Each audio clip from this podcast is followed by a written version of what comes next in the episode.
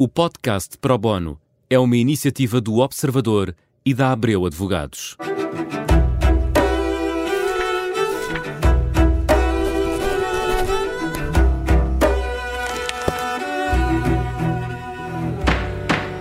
Bem-vindos a mais um episódio de Pro Bono, um programa em que tentamos responder a dúvidas jurídicas, e hoje vamos falar de uma dúvida, de uma questão muito recente que envolve trabalhadores e que envolve trabalhadores que têm um horário que implica trabalhar ao fim de semana.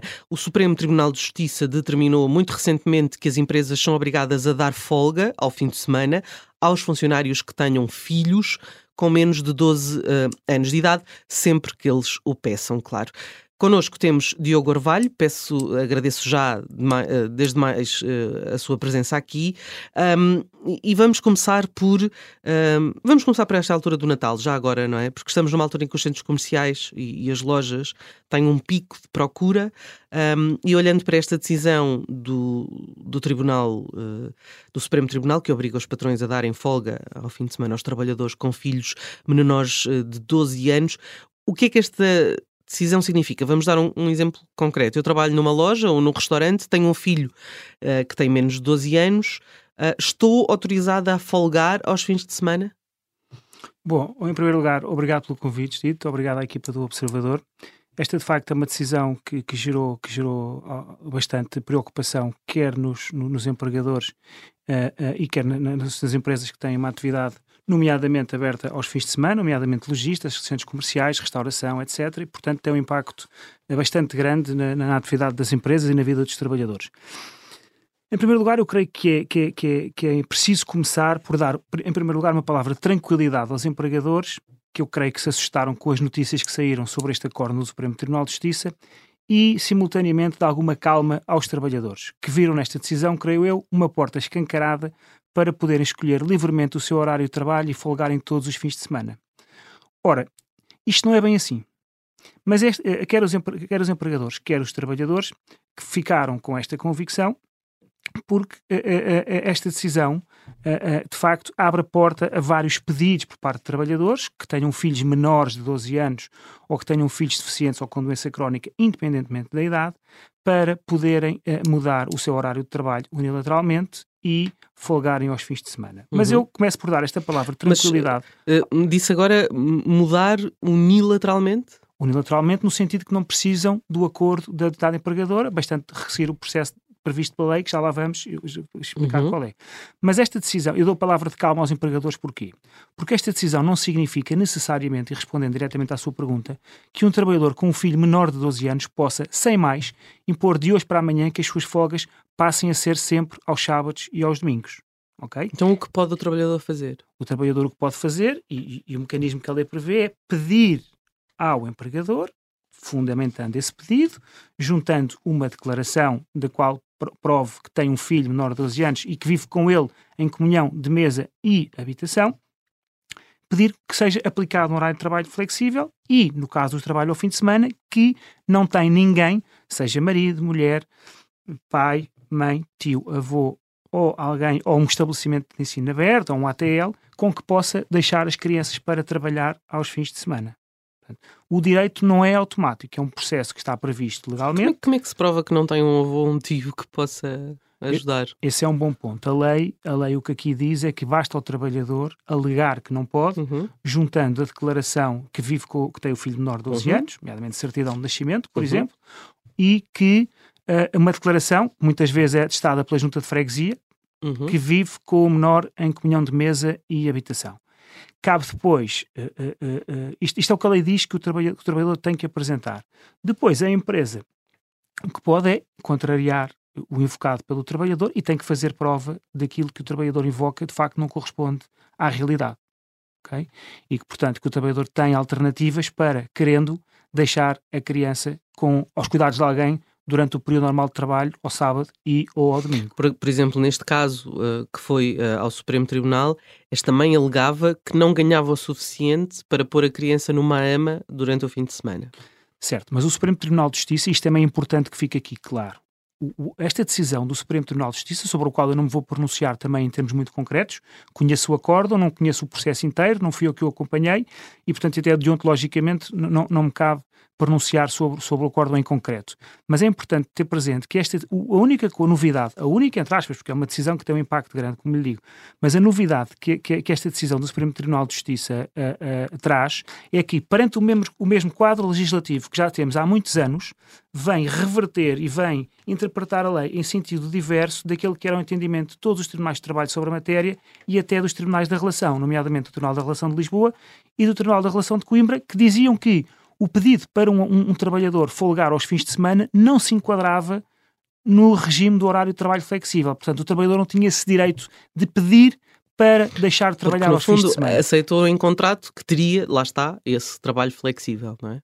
Em contrato? Sim, quando, quando fez esse contrato com a empresa, sabia que as condições eram se, trabalhar ao, ao fim de semana, trabalhar ao feriado. É, precisamente, e, portanto, mas todos sabemos que a vida é dinâmica, e um claro. trabalhador é admitido numa determinada data, não tendo filhos menores de doze anos, ou tendo até alguém com quem os deixar durante os fins de semana, e dois para e amanhã pode ser pai ou mãe, e se muda, ou deixa de ter alguém com quem possa trabalhar aos fins. E Isto, a lei protege e... e tutela esses direitos dos trabalhadores. Mas como dizia, uhum.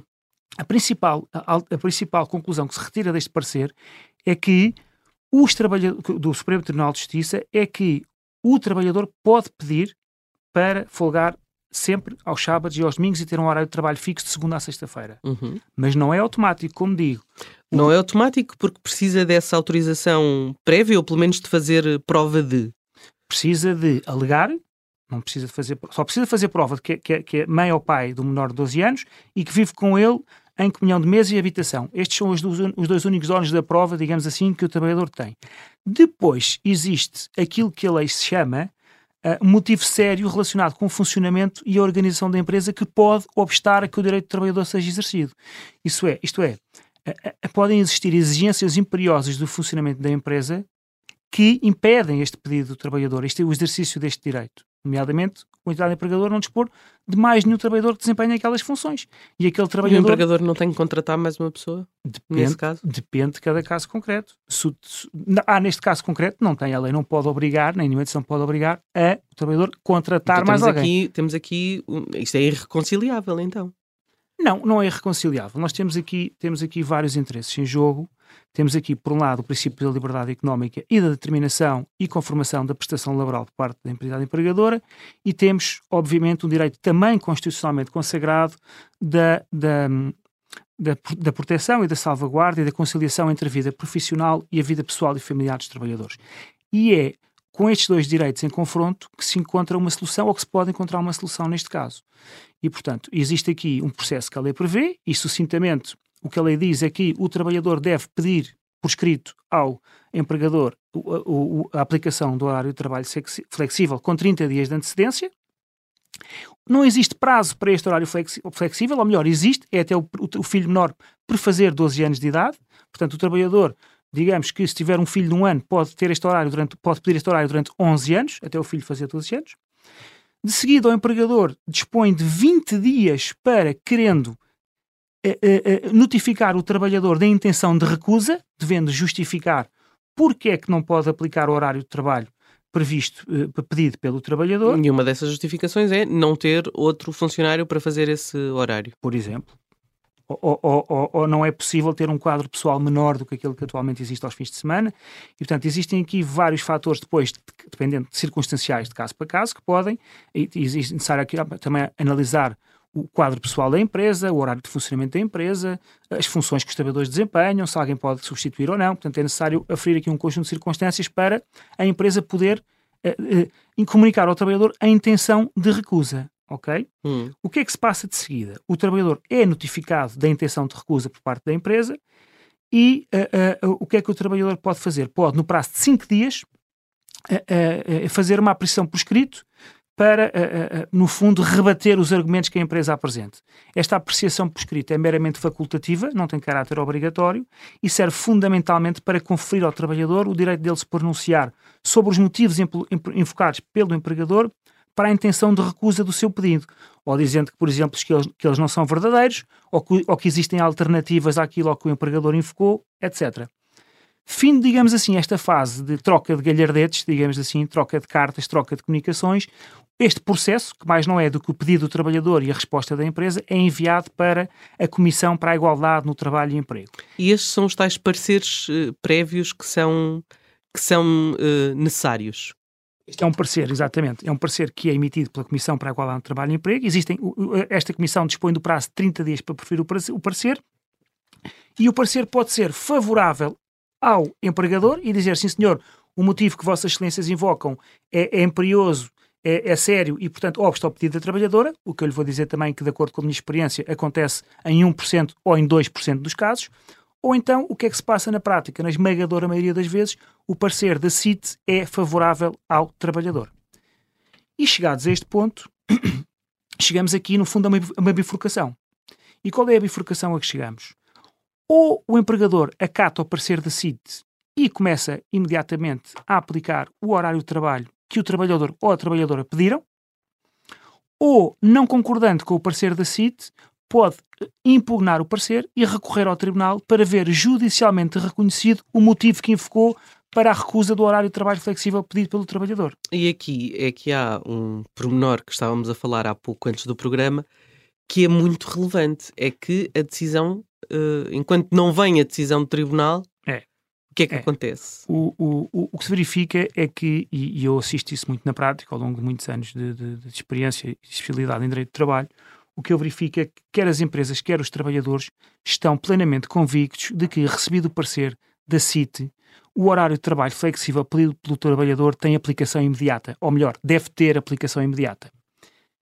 Há autores que defendem que isto é verdade, mas é também a, a, a realidade que existem autores e ilustres professores de Direito e até alguma jurisprudência sobre esta matéria, ainda que apenas uh, proferida em, prim- em sede de primeira instância pelo, pelos tribunais de trabalho, que dizem, e, e eu tendo a concordar com esta, com esta posição, de que, recebido o parecer da C I T desfavorável à empresa, não fica desde logo a vigorar um qualquer horário flexível nos termos pretendidos pelo trabalhador.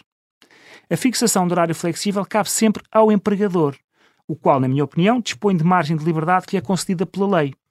Logo, durante este tempo da pendência do processo judicial, para o tribunal, no fundo, verificar se o empregador tem ou não motivos válidos para recusar o pedido do trabalhador, nada se altera, permanecendo o trabalhador, na minha opinião, sujeito ao horário de trabalho estabelecido pela entidade empregadora. E quanto é que isso pode demorar? Pronto, esse é o ponto.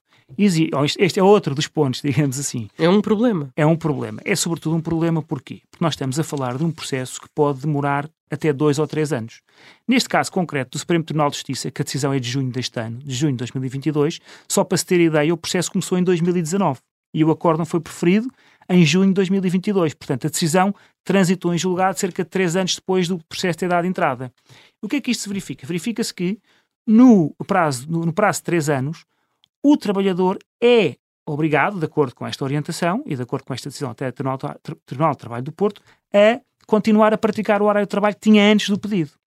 Ora, eu creio que se abre aqui uma janela de oportunidade para ambas as partes dialogarem, conversarem e aproveitarem este tempo para se sentarem à mesa e tentarem chegar a uma solução consensual e a um horário de trabalho que possa simultaneamente ir ao encontro dos interesses de ambas as partes, isto é, às necessidades da atividade e da organização da empresa e do empregador e também que permita a conciliação entre a vida profissional e familiar do trabalhador. Ou seja, não aplicar o horário de trabalho que o trabalhador vinha mantendo, não aplicar in fine ou a cem por cento o horário de trabalho que o trabalhador pediu no âmbito do processo de horário flexível, mas sim tentarem chegar aqui a uma solução de meio termo, digamos assim, a uma solução consensual que permita, de facto, a empresa manter a sua viabilidade e manter a sua organização e ao trabalhador também acudir às suas responsabilidades pessoais e profissionais, que são até constitucionalmente consagradas. Uhum. Diogo Orvalho, chegamos ao fim do nosso tempo. Muito obrigada pelas explicações. Ficamos hoje uh, mais uh, cientes do que é que pode o trabalhador fazer, mas também uh, a empresa, que é também uma parte muito interessada nestes, uh, nestes casos, como é evidente. O Pro Bono volta para a semana com mais um programa. Até lá. E boas festas para todos. Igualmente.